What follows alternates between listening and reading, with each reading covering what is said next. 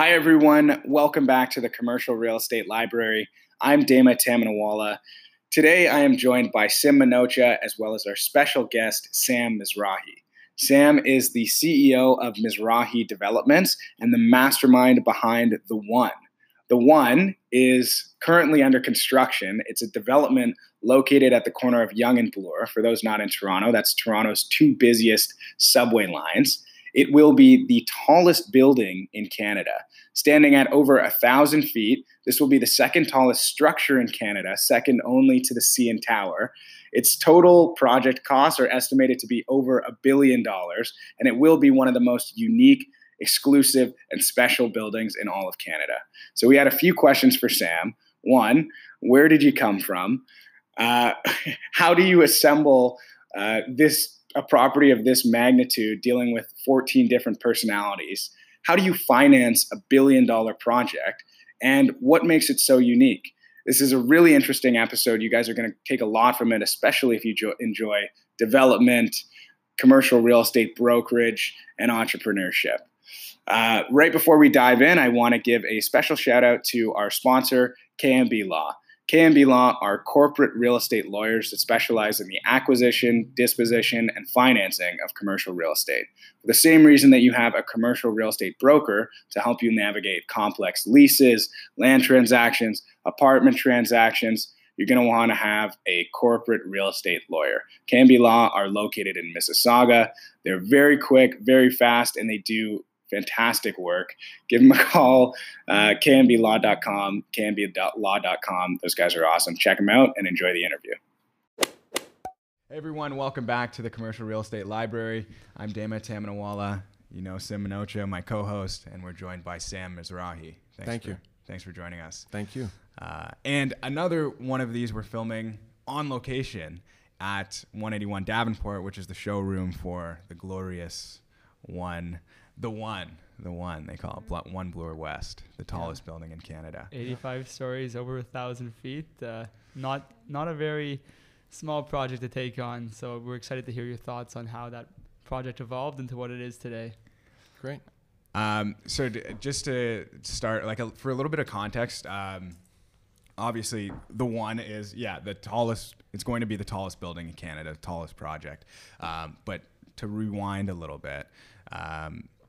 Um, where you know what's a little bit about your history? Where did you where did you grow up? You're an, an immigrant from iran right? Yes. Um, and then but mostly toronto and raised or can you tell us a little yeah, bit yeah I, I, immigrated uh, from iran in 1977 uh, okay. uh, two years before the islamic revolution and uh, we moved to toronto with my family and uh, i grew up in toronto and york mills and bayview neighborhood mm-hmm.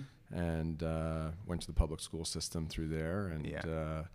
basically my first entrepreneurial um, venture was in consumer electronics while I was still in high school, selling batteries and uh, audio video cassettes. So these are the is days before uh, you know DVDs and so forth, blank that, audio cassettes. Is that Unimax? Unimax, yeah. Unimax. And um, those were the days of VHS tapes and Sony and Maxell and TDK and Fuji and BSF and. Uh, um, I started out basically uh, with uh, you know a couple of thousand dollars and uh, built a business up and ended up getting the distribution rights for Sony.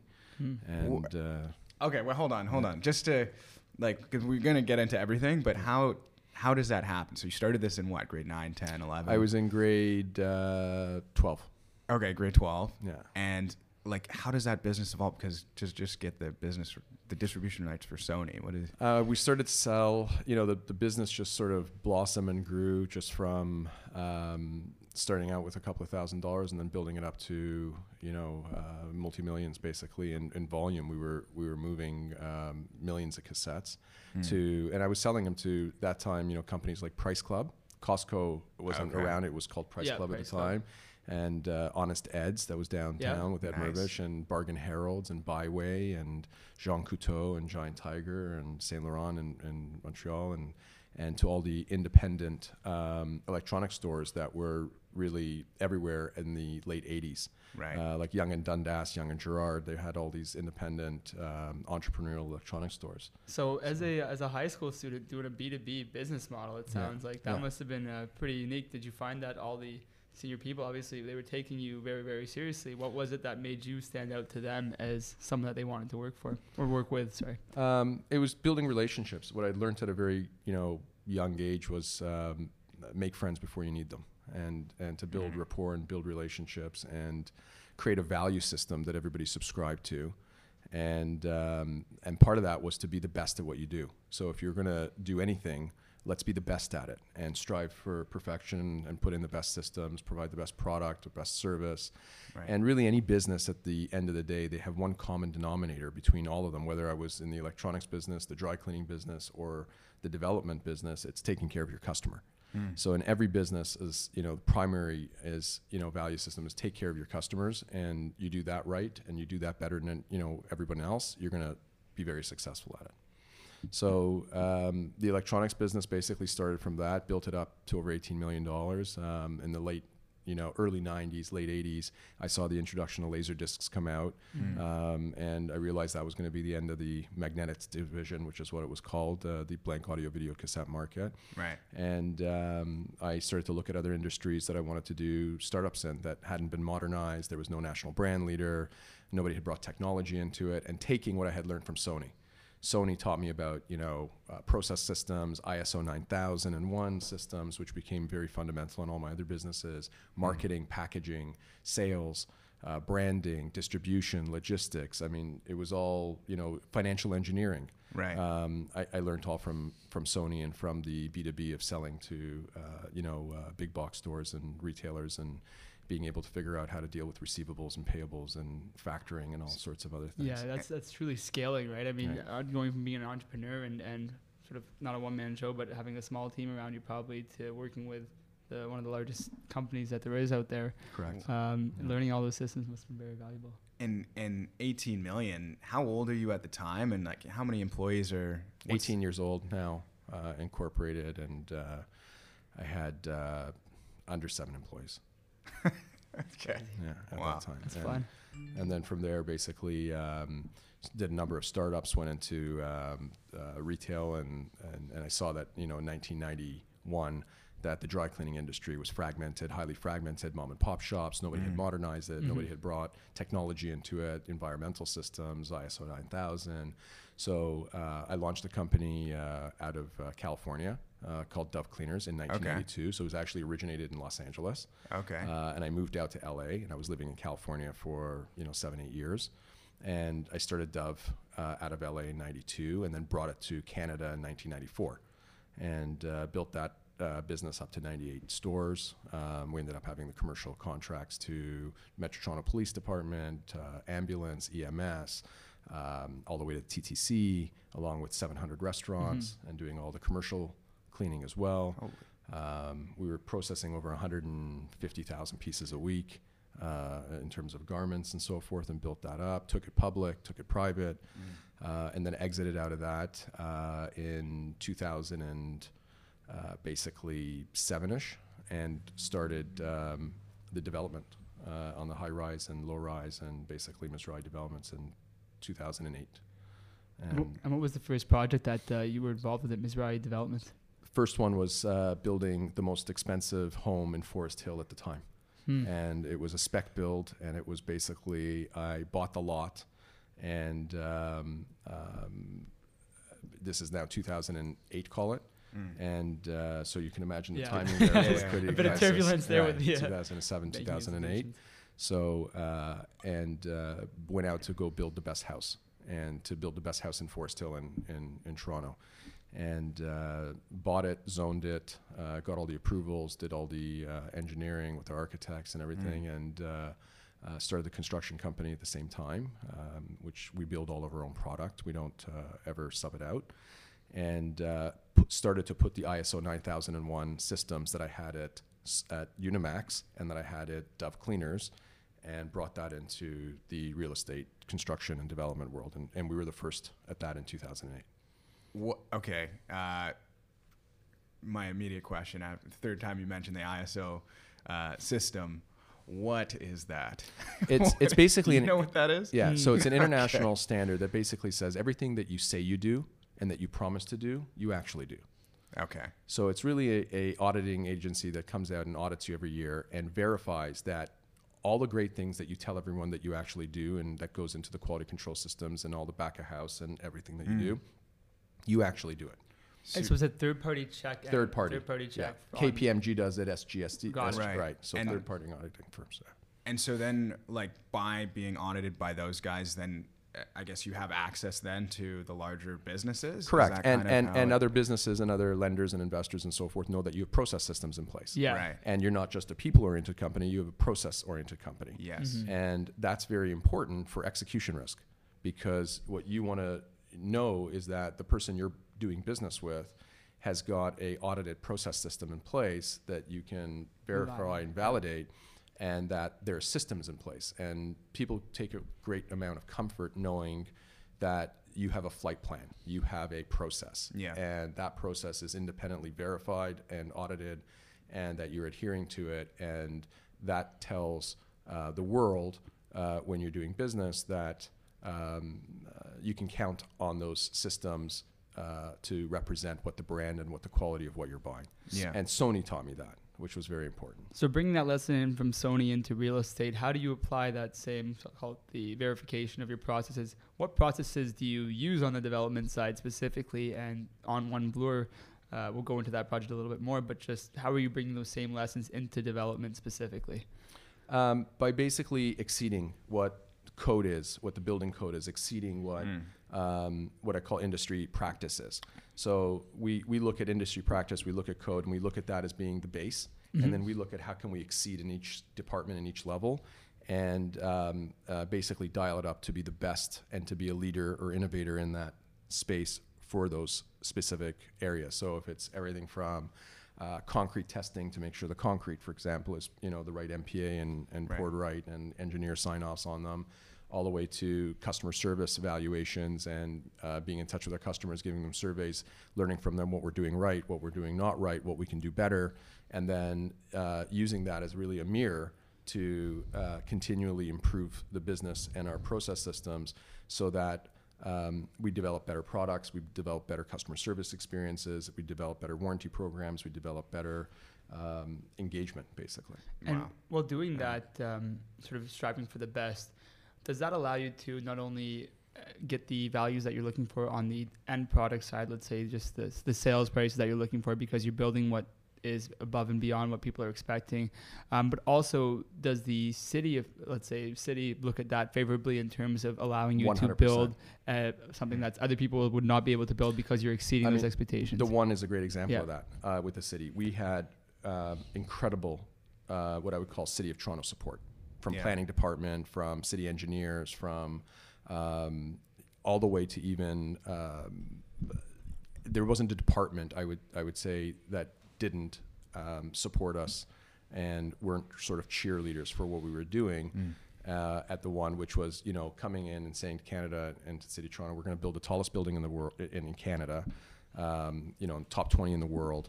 Um, we're going to do it with a the most complex engineering ever done in Canada with an exoskeleton um, and a hybrid, uh, you know, wall system. We're going to be putting mass dampers on, which hasn't been done before. Uh, for swing and sway, we're going to be building a subway connection with a path connection underground. I mean, all of these are ones, right? Yeah. They're first offs, Yeah. and um, and and this is going to be one of the most exclusive buildings in Canada. It'll be one of the most exclusive buildings in the world, and um, they would look at it and see at that time what we had done and delivered at 133 Hazelton um, and 181 Davenport, and uh, what we were doing even at 128 Hazelton, and what we were doing in Ottawa, which won awards for landmark building and design. Right. And um, it gave them great comfort because they saw we could execute, and they saw that we were executing. Um, and and you know the building spoke for themselves. The homeowners who live in the building speak for themselves. Um, Tarion that we work with that does the home warranty programs for all these. You know, we just got nominated this year uh, uh, for the highest award uh, in Tarion uh, for um, customer experience, customer warranty, and not having any claims. We've not had one zero. We had zero claims with with, Wow. with uh, Tarion in ten years, which is Yeah. very rare. and uh, and we got you know nominated for the highest award by Tarion this year for that. So those recognitions, thank you, That's came, awesome. That's came a lot from those systems, and I, I contribute that to not only the value system that we created, but the systems we created with the ISO 9000. Mm. You know, and, and what the brand you know, you know really is entailing, which is to achieve excellence. Okay. Um, okay. I want to. We might off, off camera. We might have to talk more about the I, I got an ISO 9000 my my entire business plan here. So, um, It's a good plan. so uh, to to get right into the the meat and potatoes of the of the conversation, how so a, a little context. Obviously, I work at Colliers. Yeah. In my uh, We like Colliers. yeah We do business with Colliers as well. yeah good great Canadian company. It is. Um, but i in my within my company, a lot of the times people will say, "Oh, I got I have this assembly opportunity," and like everybody just starts rolling their eyes. Like it's it's nearly impossible, right? It's the the chances of it happening, right? Um, That's all we do. e- exactly, right? so That's all we and do. and so just. Um, can you talk about how the project got started, um, working with uh, st- is Stolleries, Stolleries, right? Stollery, Um, the suit, there's a suit company, right? Correct. Okay. Men's clothing company. men's clothing company yeah because i remember you know we're we're young guys i remember my- 117 years old. yeah okay yeah my mom was sending me to the sale after you guys bought them right or their clearance sale so um, can you talk about that experience of how you developed that relationship acquired the property and Yeah. all the others It, it, it's really no different than what I was doing my whole life, um, which is building relationships. And uh, every property that I ever purchased was assembled privately off market. So we've ne- we actually haven't done a development to date that did not have off market private assembly done. yeah And um, what you know, what I do is basically look at where um, the city and the community really wants a redevelopment to occur, and nobody has really initiated it because um, the assembly that's required to become large enough to make a meaningful impact to that community just wasn't for sale right or it came in pieces where one would come up for sale, but it wouldn't work because you needed a much larger land massing to do it. And so you really couldn't do anything with it. And, and what would happen over time is these communities would grow and, and mature and other developments would take place all around them, like you see at Yonge and Bloor. Yeah. And then you have this one store or this one area um, that's left that's left undeveloped right what I call underdeveloped. So with Yonge and Bloor, for example, the, the key was not just Stolleries. Stolleries was only one piece of uh, real estate. You had to assemble all the way to the west of Stolleries and all the way south of Stolleries. So I had to deal with 14 different individuals to assemble Yeah. who were not who none of them were vendors Yeah.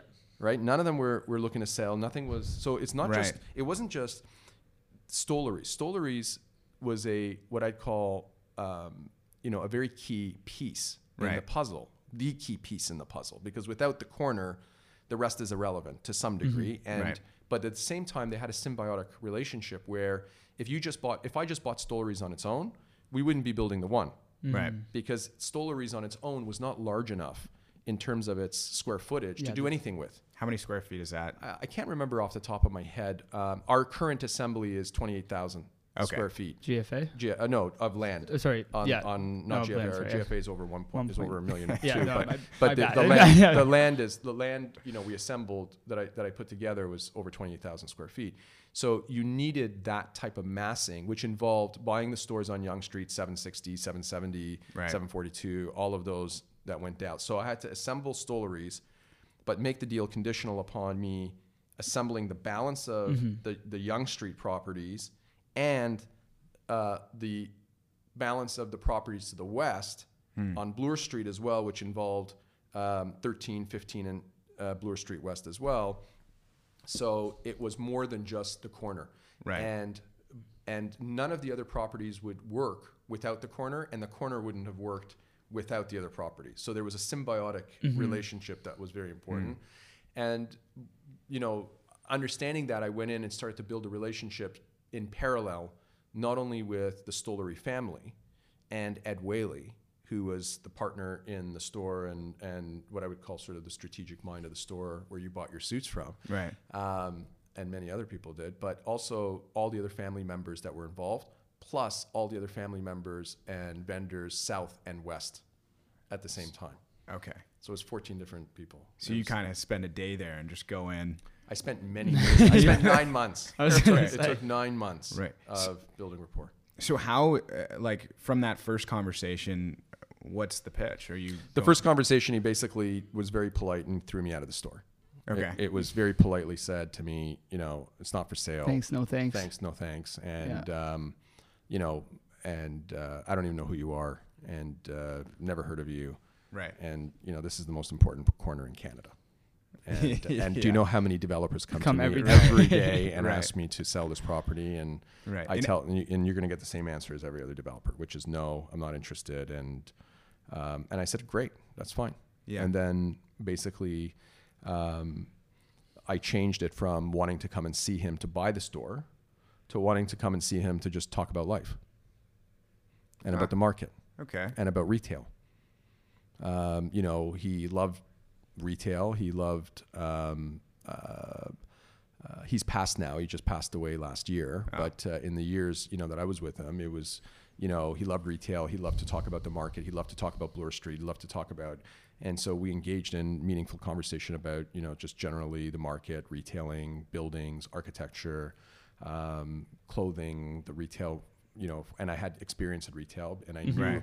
a lot about clothing because you know I was cleaning a hundred and you know, Right, yeah, yeah. millions of pieces. I, I knew the brands and I knew everything, and basically um, started to build build a rapport with them over eight nine months, and about values and about you know um, what's important for the city, what's important for the community, how the landscape's changing, and then one day. Um, you know, I got a call from him to come and meet with him for coffee, like Mm-hmm. I normally did, and, and basically he told me today's the, you know, came and met with him, and he said, "I'm ready, you know, I'm selling it to you." I can. goes, I want to sell it to you. And for him, it wasn't just about the sale. It was it was really about passing the torch. Right. Where you know the family, Stolleries family, you know, was we're the second owner in the history of that location on land titles. It was Her Majesty the Queen. Right. Then it was the Stollery family for 100 and I think 14 to 117 years, something like that. And then we were the second. Like there was only two names on the on the land. Yeah, tran- where, Crown. no, where yeah, where normally you look at yeah. you know land transfer titles and there's you know multiple names. So for him, it was really you know it's a legacy and it's a matter of you know passing it to the to someone who's going to uh, be the custodian of that and to take care of that in the same value system that he held it up to. And he knew. And I and when I asked him, I said, you know, he. What, I mean, really, what it was for him is is not to have it have no compromises, to do something great, and not to compromise on those values. And that's what we delivered on. That's what you specialize in. That's what we specialize in. So it was a very easy promise to deliver on for us. hmm And so when you had the owners agree to sell you the different parcels, let's say the, the 13 or 15 different spaces, were you, were you also tying in the approval process uh, at that time, like having an extended closing to take it through the zoning process? And go ahead if you have any other So- questions, Dana. Sorry. How do you like that? Is getting one person is like yeah okay. Fourteen. Yeah, no, but I mean like Yeah. getting Ed to, Yeah, to to agree. get on board and you know building a relationship with him. How do you get all the other people? And once you once he eventually gives you um, the nod, which I can imagine His you- blessing, I call it. His blessing. I can I can imagine you trying not to be like celebrating too hard as that's happening. I wasn't celebrating too hard. I was celebrating the moment because it was a key moment in everything that we see today. Right. Still, But I still was very um, the project is realistic because I realized now my real work began. Right. Because I had to now um, get all the other landowners to also agree to sell, right. and uh, which I was, you know, nurturing and building those relationships and those conversations over the months. But you know, nobody believed that Ed was or the Stolleries family was a vendor. So those conversations, you know, even when I went to them and I said, you know, I have the corner, they didn't believe me Right. because they're Mm-hmm. like, no, we've heard that before. So they actually picked up the phone and called the family and Ed Whaley and said, you know, Huh. This, you know, this guy Sam Mizrahi. Who is this guy? Right. Who is this guy? And he's, you know, he's saying that he's got it, and Mm. you know, is it true? And Ed said yes, Wow. and that was the main, you know, game changer. And so, but and then how do you get those guys to also give their blessing? Because as soon as they hear that he one domino's gone, they say, "Oh, but now mine's the key piece." Correct. So- and and we we did have to deal with a lot of what what I would say Uh, other people saying, yeah, uh, it's the key piece and you can't do it without me. And you get into all of those uh, types of uh, emotions and all of those. But at the end of the day, um, you know, a lot of people do the right thing. And Hmm. everybody understood how important this was for the city and how important this was for the country and how important this was um, for what we wanted to develop. And I was sharing with them my vision for Right. the site and what we wanted to do. And um, and I and and you know they were part of that vision over months, and so they became everyone became what I would say emotionally invested Right. In the success of in the, the, success of the project. because behind the scenes they were really cheerleaders Hmm. and they wanted to see this so they're really part of this legacy and they're part of the one and what we're building and what will come to be because without them it, it wouldn't be possible you know as you know the old saying goes it takes more than one person to put a man on the moon. Right. and it's really one of those Stolleries where it, it, it, it's true. And um, every one of those vendors is part of the fabric. I- you know i consider every one of them as important as ed whaley and the stories family because any one of them could have said no.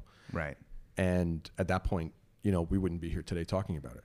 H- how do you um, and last question before we move on to the actual project Sure. itself how do you expedite that process from um, like obviously their conversations with ed helped but how do you say okay look you know we're going to move forward with this because you have a contract with ed right? Correct. you got to deal within that timeline. So are you saying um, you know uh, you know what? We we have enough people to the west. We have a, a good enough floor plate we can build yeah up right the, now. the floor plate was actually bigger and we had people that didn't come on board. Hmm. So it, you know, my floor plate was actually bigger than what the ones is today. It was actually to go much further than that, um, and we just couldn't get it done in time, or we ran into other challenges at the time, and everything from you know uh, timing of getting everybody closed, timing of getting everybody to agree for the closing, to Right. pricing, to uh, expectations, and we now had enough what I call critical mass that um, and velocity in terms of everything that we were doing where we just said okay we're going to cut it off. We got enough of a site. It's big enough. It's going to work. It's going to be able to do what we want to achieve. And let's just execute it now. Right. And those who are on board are on board and those who aren't on board aren't on board. But we'll design and, and make the building engineered so that in the future if they want to come on board to the south or the west we can incorporate them into the development so i was forward thinking and, and if you look at the designs of the building today they now that i sort of share this with you you can see how the business how the building can expand both south and west and integrate those assemblies in in the future if you know uh, Right. the stars align for it Okay.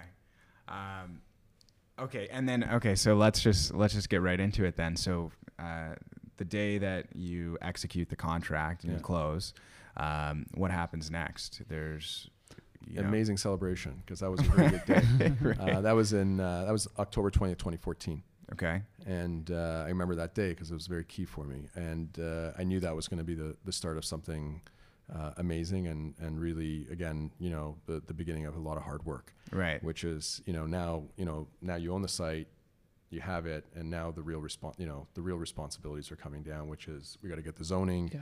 we got to get the site plan approvals, we have to have um, you know the consensus of the community, the buildings department, ratepayers association, you know the community associations, the neighbors, uh, really you know everyone. Right. And um, To- total price tag, by the way, for context of the land. at that time, uh, 227 million, Okay. which at that time, everyone you know was you know that was one of the highest prices ever paid in, in Canada. Right. um, and um, and it was you know worth every penny because there's only one Bloor Street West, Mhm. and and to assemble that type of massing, you just couldn't do it. It just you know I mean you look at the other four corners, the other th- you know the other three corners, uh, you can't do any like those are done, Mhm. Yeah. right? So this is the last of its kind Right. and um, so we closed on it and then really went to work which was to do the leasing do the zoning um, uh, do the engineering do the architecture uh, work with all the stakeholders and have the building evolve uh, to be really the voice of the city of toronto. Because it wasn't it wasn't um, my building. It was it was really the, the city and the country's building, and, and all and what you see. And we and the building went through many different variations until we got to the final design because we had working group meetings with the councillor and stakeholders, and we were listening to what the community wanted, and we engineered that into the building both in terms of architecture, heritage, all sorts of things. And and we went through challenges where you know um, when we first took down Stolleries, um, there was a lot of controversy with that, Right. and not everybody was very happy with me, with with what we did, and. Um, A lot of negative press. a lot of negative time. press at that lot of time, and you know, and- oh yeah, and you know, my head went on a, you know, like it was, it was, um, but you know, to me, I think anytime anyone does something that is um, Meaningful. meaningful, um, you're going to get that type of impact and that type of what I'd say. Um, you're going to go through those types of challenges Right. because I think it's it's what I call the rite of passage. Uh, you know, you're going to go through that, and and uh, and and you know, we we understood it. I understood it, um, and we complied with everything, and which is why you, you even see now there's still a heritage building on the site Mm-hmm. that we didn't, which is now incorporated into it. Uh, actually, the whole building, not just the wall. It's it's, It's a full building full there? building Okay. there that's going to be incorporated in, and we again listened. The one on the southwest corner. on the on the south uh, south sorry, of Bloor south- on the west side Yeah. of Yonge, yeah, yeah. and um, and we and we accommodated heritage and we accommodated what everybody uh, concerns were, and so so all of it wasn't without challenges. It was, and you know what? When I look back, actually, I I think back of sort of the dots connecting and and what we went through, and actually we got a better building out of it. Hmm. So all of even the hardships and the challenges that went through it and the evolution, I look at it as actually a blessing in disguise because it actually made us have to work harder at creating a better building. Right. You know, with the constraints. So there's nothing, you know, I think constraints and boundaries bring out the best creativity. Right. When you actually don't have any restraints and you don't have any boundaries, I think that's actually more, you know, difficult. Was the original plan to actually build it out the way that, in terms of building, call it the, the center portion first Yeah. and expanding out with the exoskeleton there? Is, was, was that the original plan when you had, or was that something that evolved with the different constraints? so so the ex- can you walk mean us the through the exoskeleton actual, yeah, the exoskeleton. Walk us through how it's actually being built, built? Okay, and and, how- why the exoskeleton? and why that approach so is being done. the exoskeleton came from really one thing it was how do i wanted to build what i called uncontaminated retail space uncontaminated retail space um, by my definition is to have no columns no pillars in the space. Yeah. so that you can the, the, the, the tenant can basically create a customer experience with with a magic wand to be able to do whatever they want for their brand experience and for the pedestrian experience on Yonge and Bloor, with having sight lines and visibilities without having a column or a pillar that's structural in the way of that sight line. So you basically have, you know, you have a blue sky that you can basically do anything you want with. Right. And nobody had created that in Canada. It just didn't exist, especially on our high street, which is Bloor Street. Mm-hmm. Right. You know, and if you go to cities like New York on Fifth Avenue, you go to Michigan Avenue in Chicago, or you go to you know Ginza in Japan, or Knightsbridge, or you know any city around the world, Hong Kong, you have all these super flagship stores that are there Right. right? Toronto never had that. Like we never, you, you, we don't, we never had one store uh, on the retail that was a super flag the way the Fifth Avenue did, or you know Michigan Avenue does, you know, with multi-story and you know. And when I went to the retailers and I asked them, you know, why, and they said, well, you, nobody here has the space. Nobody's created Hmm. this type of space. So I said, well, what's the space that you would want? And they said, well, you know, we want to have space with no columns and no pillars. And like, I know that's like impossible. And I'm like, it isn't. Hmm. Like, if that's what you want, we'll create it. Yeah. And um, so when I went and met Just with sign this lease.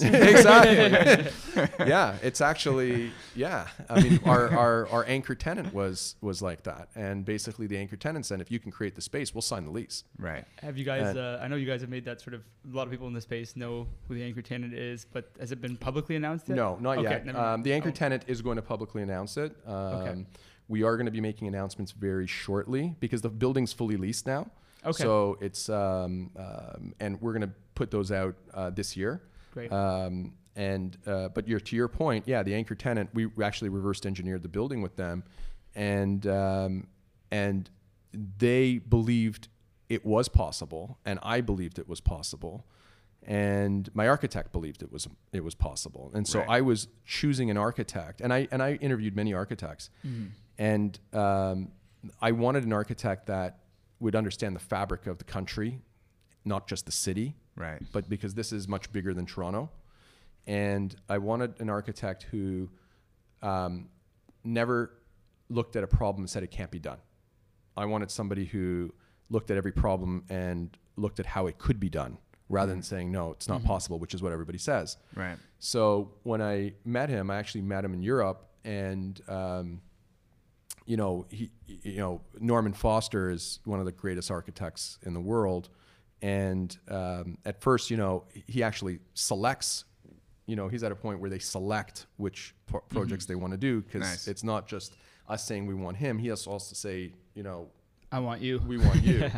um, and um, and dance. yeah, and basically, you know, I said, you know, do you want to come and build the tallest building in Canada? Do you want to come and build the most meaningful building in Canada? Do you want to come and build something that's going to be a legacy in Canada? Right. And we need to do something that nobody else has done, which is to build this uncontaminated retail space and rechange and reformat the entire um, landscape of high street retail on Bloor Yeah. and um, uh, you know uh, he you know that, that Foster and Partners took that challenge on and basically they designed something that was able to articulate the craft and the art that we wanted to explore. Because because the buildings I develop is really my art. So the way I sort of express my art is not on canvas or you know sculpture or um, I do it in the architecture and the developments that we do. So that's how I express it. And he was able to take the vision of what I wanted to do there and articulate it, engineer it, and to make it work. And the only way we could make it work is exoskeleton. Because if you're not going to have any columns or pillars on the inside of the building that holds the whole building up, that has to go on the outside. Right. And so um, he came up with this um, ingenious idea, and I didn't know what exoskeleton meant. Right. When, he, when he first told me this, I was like, what does that mean? I didn't even understand it. And then he said, you know, we're going to put the structure that holds everything outside and you'll get what you want. And remember, this is on top of holding an 85 story Yeah. building, on top of the retail. How retail. deep do you got to go to do that? 100 and, was gonna 143 feet. Oh my god. So if you go and look is at that the deepest Yeah. dig? It must be the yeah, deepest dig. I mean, it's mining. yeah, that's So the technology that we're using is actually mining because you're 143 feet down uh, to bedrock. So the pillars and the mega columns go all the way down to bedrock because you've got to support a you know 300 and plus Yeah. meter building. Uh, plus you have the subway. Right. Plus you have a concourse, and now you got to hold an 85 story building on top of you know um, retail space that has no columns or pillars. yeah. With so it's it's What what sort of things would people not traditionally think about with a project like that? Like digging a hundred over hundred feet deep. What is is it getting hot down there? Or, or No, what are well, we- the soils are. I mean, it's, it's funny when we were drilling in the wintertime, you could see the steam coming out because the earth is warm, and as you go deeper, the the warmer the the soils and the earth is. So you would we would dig, and we would be going down 143, and when uh, the the shoring rigs and the and the uh, piling and and and and all of our um, augers were coming back up, you could see the steam rising from the earth. It was it's an amazing thing to see. Um, there's so many things. I mean, really, it's innovation. It's um, it, it's it's uh, doing something that you know hasn't been done before, and putting together you know the best team to do it. So we went after, and I sort of went, and and I sort of always consider myself more like you know as a conductor. Right. You know, I don't know how to play the violin, but I'm going to bring in the best violinist right. and I know what it should sound like, and I know how it should play in concert with everyone else. So we're going to go bring the best violinist, the best celloist, the best percussionist, and we're going to make it work in concert. And so I went out and got the best structural engineer, the best, you know, um, uh, acoustic engineers, the best soil engineers, the best of everyone. Where everybody was really a Wayne Gretzky in Right. their world, and everybody was the one in their sector. And when you get that, you get passion. So people aren't just there because of the job. They're passionate about what they do, which is why they're the ones in their industry. Um, you know, if you look at Steve Jobs, for example, he's passionate about what he does, which is why Apple is what it is, right? Right. And It's reflected throughout It's reflected through everything. And their standards are Correct. They're in line with your standards, Correct. right? Which is build the best product be in the the, best, world yeah. and and change the world and to do something different. And um, so you know we look at um, we looked at that and said we're going to bring in the best people. And so we put together, I would say, the best construction team, uh, one of the best construction teams in Canada, and executed it. And you know we go down to 143 feet. We got mining technology that's going in there. We've got innovation that's been the first of its kind in Canada being done. Um, and For uh, instance. well, we've got. Um, if you look at even our construction offices that we built on Bloor and Yonge, Right. the yeah, sea, yeah. sea cans and the sea containers, it's Right. Mm. never been done in Canada before like that. Um, we, you know, we brought that innovation in and and Yeah. and did now it I because feel like you see more of it. right. too. Well, Yeah. after we did it, Yeah. and, Yeah, and- exactly. which is great. I'm I'm happy with that because it inspires people to think differently. yeah. Mm-hmm. And so um, we did that because of the, the, the, the size of the site. You're at Yonge and Bloor. You don't have, you know, a lot of space. You got over 400,000 people that go through that intersection every 24 hours.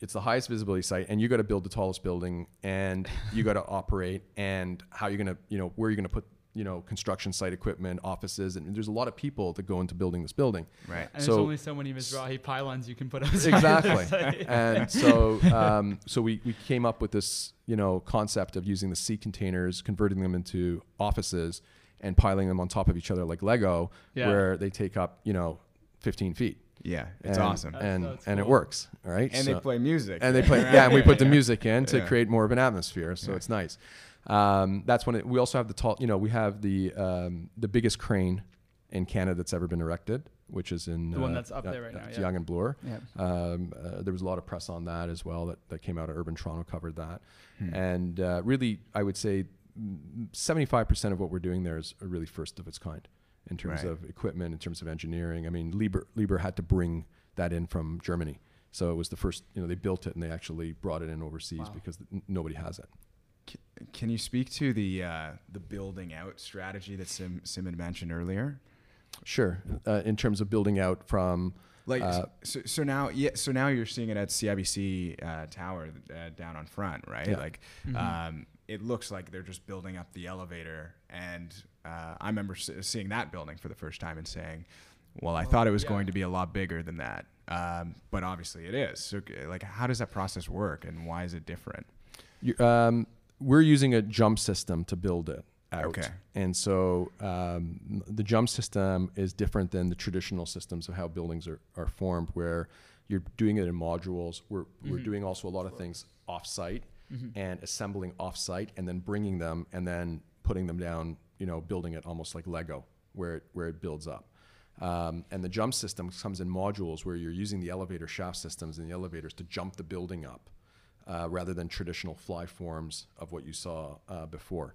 This allows you to build the building much quicker. It's more efficient. It's safer.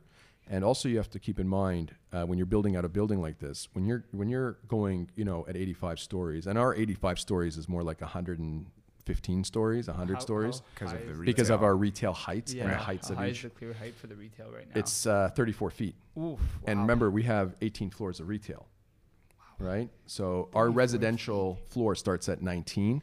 Our retail is at goes to 18 because we have um, our anchor tenant, which takes up the ground floor and the concourse. Mm-hmm.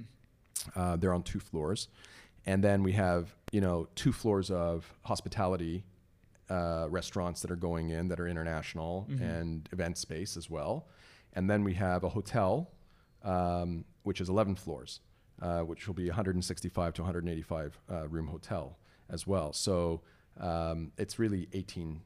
You know, 18 floors, and then the 19th then the floor is the rest. residence. But Right. to, to go back to this, um, what what what I was getting at with the with the jump system is that um, it allows you to basically efficiently build, but more importantly, when you start to get up to 60 stories, 70 stories, 80 stories, the wind and becomes a major factor and weather and so forth. It's not like you're at 12 stories. So we're able to wrap um, the building in these modules to protect everyone inside from the wind Oh. at 80 stories and 70 stories that are working. Like so somebody's not just going to be blown off the Correct. side of the or, building. or or or or not to have any materials uh, move. Right. Or and also with the weather and climate systems we have in Canada, you know, I would argue six seven months of the year. You've got you know uh, weather that's not ideal for construction, Right. Right, just got to learn what to do with that, right? Turn that weakness into strength. Hmm. And uh, the way we did it is to put a wrap around the building in these jump system modules, so it protects not only the workers but protects the environment inside where it's heated. Nothing can move. If it's snowing or freezing rain outside and it's minus 20, nobody will know right. inside, right? It's it's a cocoon, and that cocoon moves up the building in you know ten story increments at a time. so And uh, just obviously since 2014, it's been what five five years now, right? So five years since then, and it's going to be a few more years now before the residential pro- components opened up, probably, right? So uh, construction costs have skyrocketed Yeah. in, a lot of ways, but as have a lot of the condo prices since that Correct. time. So do you think that that's been a positive thing for you, the fact that uh, the prices have sort of gone up, or do you think that the, the condo construction cost increase has sort of well, no, the con- that? construction uh, costs have gone up um, across all of yeah, Canada. all- yeah. Uh, so we were very cognizant of that.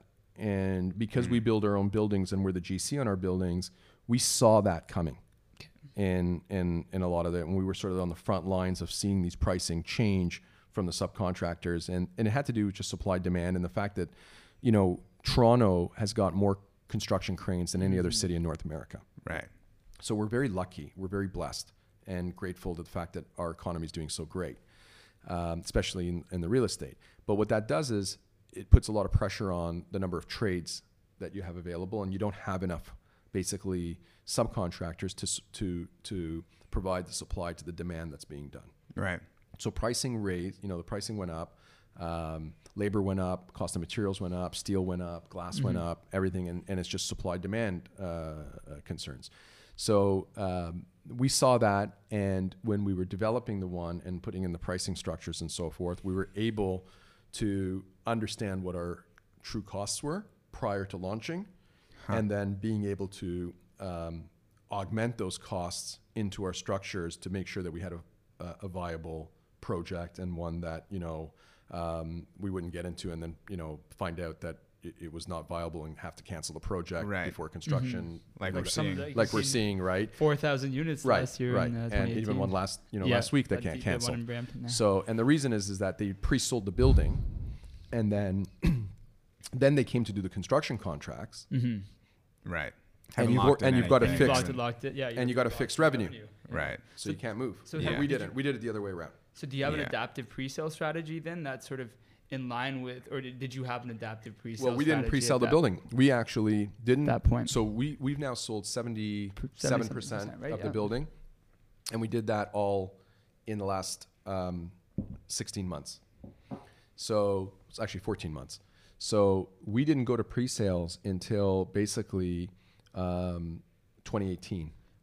And you actually must have pre-leased the. And- no, and we were retails 100% leased before. I was going to say the retail must So- have all been pre-leased from what I, my understanding is prior to that, right? So the leasing, we knew where we were. That's were the at. opposite of most developers. Correct. Most most developers Don't go- even- don't even do the leasing. They don't even do the leasing oftentimes. so. s- s- for us, for me, the strategy was to get the retail leasing done 1st uh, because I thought that was the most um, strategically it was the most important, especially with our anchor tenant And that location. and that location. down the door. And um, the retail is one of the hardest, in my opinion, in terms of putting in the right tenant to the right store to the right location, right rental rate, everything. You know, all the all the stars have to align perfectly. So to me, um, it was more important for me to get the retail right because if the retail we got perfectly right, which we you know we did, um, the rest of it will take care of itself. I n- never had any doubt about the residential condominium market in Toronto because it's so strong.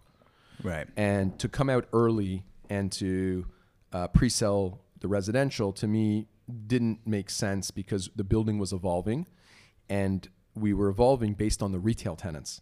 So for me to have a final product, it was based on where we were on the final on the retail, evolve the residential to to become the most current form of it. Um, find out really what the residential customer wants you know, let the customer tell you what they want and start to reverse engineer the residential to mirror what the customer wants. So we spent three and a half years listening to the customer, Right. the residential customer, the same way that we listen to the retail customer. And that timeline of us learning about what the customer wanted, everybody won. It was a win-win scenario. The customer won because the homeowner, um, which I, you know, I'm referring to the customer in this thing, but the homeowner basically got to design the building they want to live in. We won because we were able to deliver that promise to them, and the pricing in terms of our investors and everyone else of knowing how to structure that and what the costing will be based on when we launched. We had uh, essentially the building under construction. So we didn't go to the pre-sales. We didn't do the pre-sales before we started be- until after we started construction. We started construction in June of 2017, and we went into the pre-sales for the residential in 2018. So we knew what our costs were before we launched. So that's why it's okay. So that's why it's such a different project. So and then I mean, everything we did backwards, right? Yeah, Yeah. that's gonna. I'm Yeah. yeah. We we didn't- think about it with a project of that magnitude, Right, right? from From a a financing standpoint, uh, construction lenders. I mean, you- they want to see that you're at 75% pre-sale before you can start digging or, or You're, anything. you're else 100%. Like. Our construction lenders um, didn't require that Yeah. because they knew, well, number one, the retail uh, really paid for the project. Yeah, that's in, in, in, a sen- in essence, right? Um, in, in, in a lot of ways. And um, our lenders, specifically our construction lenders, and mo- I would say all of our lenders, not even our construction, lenders, all of our lenders, had complete confidence that we were going to execute the residential. right.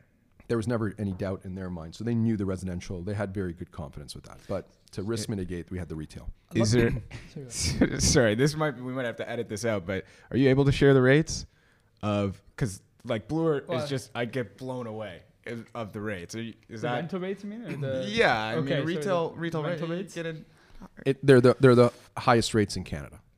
okay. Um, so whatever you think is, the, what, what- I would tell you that whatever um, retail rental rates that you've seen in the past, um, historically, Right. they're higher than those by Right. a very big margin. Ab- above or below 400. Oh, uh, above. Okay. Okay. All right. Okay. Well, All right. I, I would love to go a bit more into the, the financing. But there's idea. only one Bloor Street West, and there's only Yeah. one building with no columns and pillars, and yeah. right. So you, you pay for what you get. Oh yeah, absolutely. I- I'd love to hear a little bit more about the, the process of, of capital structuring on a building like that, even at the, the land acquisition stage. You Uh, can't do it in one shot. It's it's piece. You could have multiple people. I was gonna say, and It's syndication, too big. it's, It's way too too big. big. I, I mean, I we're mean, doing look, a big project. The maximum limits in Canada for a bank is 100 million Yeah. out of Sked A. Yep. So you know, on a project over a billion dollars, which which uh, the one is, you know, you would need you know. 11 banks. Sked, you know, you need 11 banks at 100 There- million, Is there 11 skid We- we don't out have it. Yeah, I was gonna right? say, So doesn't it's not it's not a it's not a Canadian bank deal. Uh, it's too large, it's too big, and um, it required very um, different financial engineering to do it, which was to basically do it in multiple pieces and to do it in phases um, in order to be able to p- pool it together. It's just it's too big for one, so we did it in you know multiple um, um, pieces. And so we have, you know, many lenders on it and they're all in different positions and and that's just what it took to do it because it's just too big to do it with one lender. You just can't do it. Right. So there's many different components in it. You know, uh, 200 million here, 12 million, uh, two, another 200 million, another 300 million, another, and then you add it all up, and you know you have a you know over a billion. But you you just can't do it with um, what I would say conventional construction finance. I mean, there's nothing conventional about this building No. yeah. right? So neither will the financing be. Uh, You know, the financing is as sophisticated uh, as the building's engineering. You know, it's it's it's just again not been done before in Canada, and everybody was very, you know, and, and a lot of people didn't think we were going to be able to do it um, because nobody had built a building in one tower that was over a billion dollars. Right. You know, you've done it over multiple towers, over phases, phases, yeah. but not in one building in one tower. So we really, um, in a lot of cases, you know, we became this, the, the largest um, um, pieces in a lot of people's portfolios because we were, you know, really um, maxing out in, in every area, and and, peop- and and a lot of lenders wanted to be part of it Mm-hmm. because of the fact that they were part of something that they saw was um, going to be very iconic and very important, and they wanted to help Right. and and uh, to to make the vision happen. So we ended up getting lenders who really came who um, wanted to see this project be successful and to and under and, and every lender that we brought in were very sophisticated.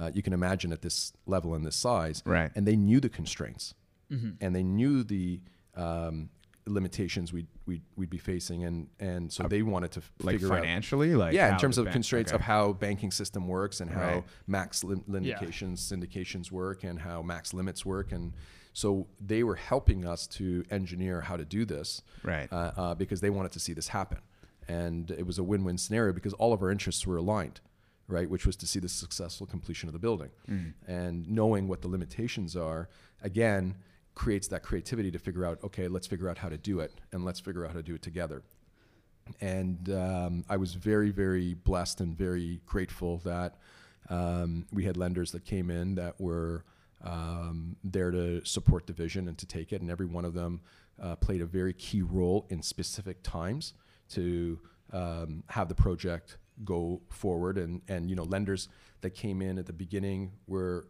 very important because they were there. You know, before we had the leasing done, before we had the uh, uh, pre-sales done, before we had, and then we had lenders that came in at different, you know, different times. So every one of them played a very significant role. And it's all being done under, I guess, different commitment letters. And if it's that, Different- which is yeah, which is strange because usually multiple. like a lead lender would be like even with a syndicate, Yeah. you'll see like a, an A an A B structure where you get a couple lenders together, or even more lenders. Oh, we have we have an A piece, a B piece, a C piece, D piece. You know, we've got you know multiple letters in the first you know four or five letters of the alphabet in our pieces. But yeah, for and then, sure. and then in terms of construction draws, though, I guess with uh, typically you got you got one group that's that's handling paying that out, but if you're getting it from multiple sources in different No, it's one. It's one. It's, one one group. lead It's one lead. Yeah, it's one lead. it's that one lead? it. Okay, Yeah, that great, runs it. great. Yeah, yeah, for sure. Yeah, yeah, yeah. And and that's that's and that's you know and that's the government of China. Like they came in, uh, and that was one of the big uh, uh, lenders. It was sovereign basically Hmm. uh, because at, at this level. Um, you know, you're dealing with basically state-owned enterprise, and Yeah. and uh, and uh, the construction lender. so in. Bank of China, you said, or It- It's the no, it's the No, government, of China. Okay, Yeah, it's not the bank; it's the actual government. okay, I was gonna say, It's a state-owned I've enterprise. seen that. I mean, this stuff's public because it's you know Yeah, it's- no, they're registered on title. discussing Yeah. Yeah, yeah. But uh, yeah, and and That's cool. And again, you know, along with you know many other lenders in there, you know, but yeah, Oh, that's awesome. No, I was just Ah. wondering, like, is it credit union groups that are in there? Is it No, banks? Is no. it foreign lenders? What is? it? How does it yeah work? you, you get into basically at this level um, insurance companies Life. Okay. and life Life co. Well, yeah. insurance companies, uh, REITs that Yep. were in there, um, public companies that are funds. in here, Yeah, funds were in and there. and governments. Is this you that's going around like Yes. I'm picturing? Yeah, Yes. Bobby Axelrod go, stepping into I don't know if I use yeah. each boardroom and you know Well, it's Sam Mizrahi going into the boardroom. so- exactly. yeah, Yeah. and doing it, and yeah, uh, yeah, basically awesome. raise the financing that way. Okay. Uh, I'm excited in my career and Sim's career. We're gonna have some billion dollar projects. We're gonna say, Amen. okay, we're gonna. yeah. I I know a guy who I can worked- help us. I had a chance this. to work on one of them, and it was a, an awesome experience. We did it with a foreign lender uh, as well, but uh, Uh, uh, you know- just impossible to do it with Canadian lenders, as you said there. Well, it, it's, not, it's not. It's not to say that uh, it's impossible. It, It's it's, just just. big. It's. It's. It's. I think when you do something like this, it, it forces change, and it, it and you know we were pioneering it, and I think what it'll do, it'll inspire uh, to have these types of uh, resources available uh, for these types of projects, and to Right. allow entrepreneurs to be able to execute them. Right. And like you see it in the U.S. all the time, and um, and you see it around the world globally, right? So why can't we do it here in Canada? Right. It's just it wasn't done before, so we came out and we're doing it, and um, and I believe that it's going to inspire and make change to allow um, for these institutions to be able to do it, and before they didn't do it because nobody had done it before. right. Yeah.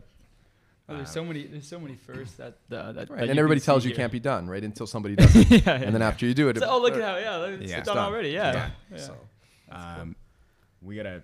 Yeah, we'll wrap it up here in a sec. I just wanted to ask a couple quick ones more. I mean, this project with all the firsts that are happening to it, it's really elevating sort of Toronto to being in that London, New York category. absolutely.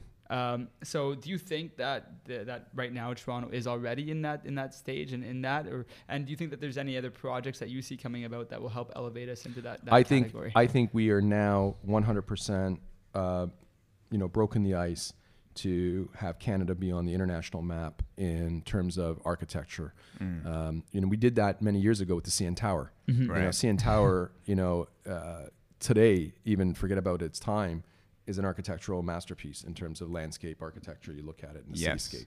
So I think you know Toronto and Canada had already done that, you know, decades ago.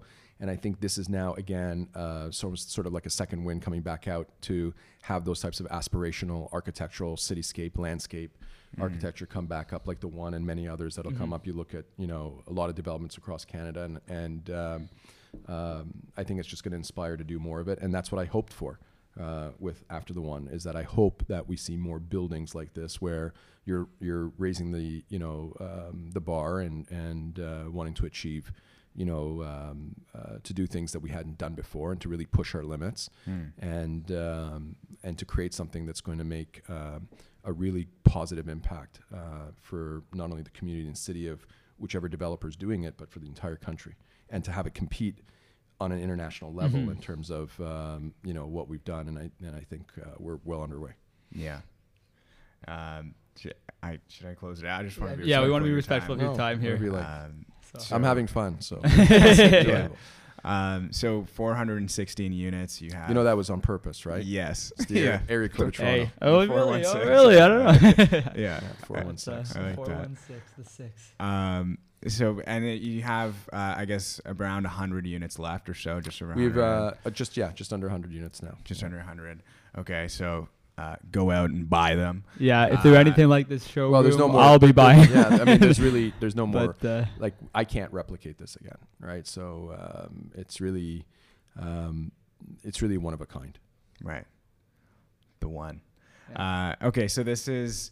Uh, should I do the final question, or did you have one more? I could keep doing this for an hour, and I don't Okay. think we want to do it for another hour here. Just Okay. Sam's gonna Uh, kill me. So Yeah. uh, why don't we get why don't we get to it? Um, so it, it really exciting, and we appreciate you being here. This is our this is our final question. It's called the three truths. Yeah. Um, so imagine years from now, you live to be 150 years old and uh, very long and successful. Even the things that you have on that that would eclipse even this project, right? Everything is, is you achieve everything that you've ever wanted to do, and um, but for whatever reason, it's your it's your last day, and your entire family is around you, your kids, your grandkids, So and for some reason, you're surrounded by all your family, and for some reason, all the content that you've ever put out, including interviews, podcast discussions, any piece of content, it's all gone.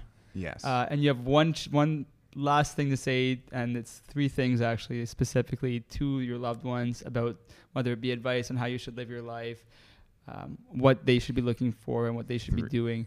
It's called the three truths. yeah, three three kind of principles that you live by. So what would you? You can take a second there to think about, it, but what would you say those three truths or principles that you would want your family, friends, etc. to hear?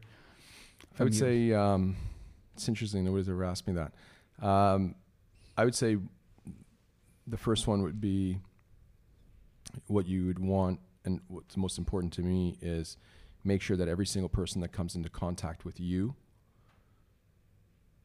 comes away being better off than they were before. Hmm.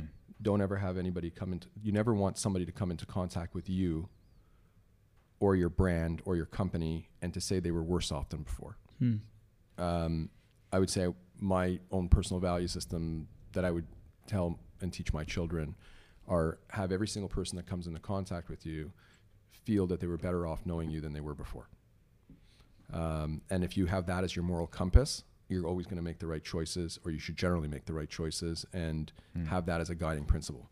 Um, I would say the second one, that's a very fundamental one t- for me, is um, not to ever give up on your dreams and um, you know most people fail in whatever it, you know anytime i failed at something is if i gave up on it and so i think resiliency and and if you really you know are passionately have a dream and you know don't give up on it and execute it because that's you know why we're here Mm-hmm. right that's the way i believe why we're here is to Right. actually execute and live our dreams right? Yeah. this is the heaven right Mm. so um, and um, and I think you know on a third one, um, it's really put your partners first, and partners are everyone from your wife, your children, um, financial partners, business partners, life partners. Mm-hmm. Um, I think anytime if you put you know even customers, any any anybody put the person you're dealing with first,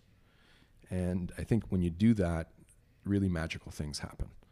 And um, generally, again, um, that value system brings out the best in people. And when you put others first, they'll put you first, generally. Right. And so, Mm-hmm. um, It's reciprocal. yeah, and and and it always takes one person to do it and to start that, and most people are fearful of doing that. But when you do, and you put your partner's interests first, um, you can achieve, I think, greatness. Awesome. That was, that was a damn good answer. Yeah, we, cer- we certainly feel better off Yeah. for, for having had this conversation with you. So thank you very much. Thank you very much. it was Uh, fun. Good luck with the rest of the I- i- project. If there's Thank you. anything um, that you'd like, uh, links or, or anything that you want uh, people to reach Sure. out to you on, let's say it's uh, they're looking to buy something, we'll put the information below just so that they can get information on the one and on any of the projects that you're working on. Yeah, it'd be a pleasure. Thank Great. you. Thanks, Sam. Thank Thanks, you. Sam. Hey, guys, thanks so much for listening. We really appreciate it. If you got value from this, please give us a like, share, a subscribe, uh, pass it on to a friend. Have an amazing day.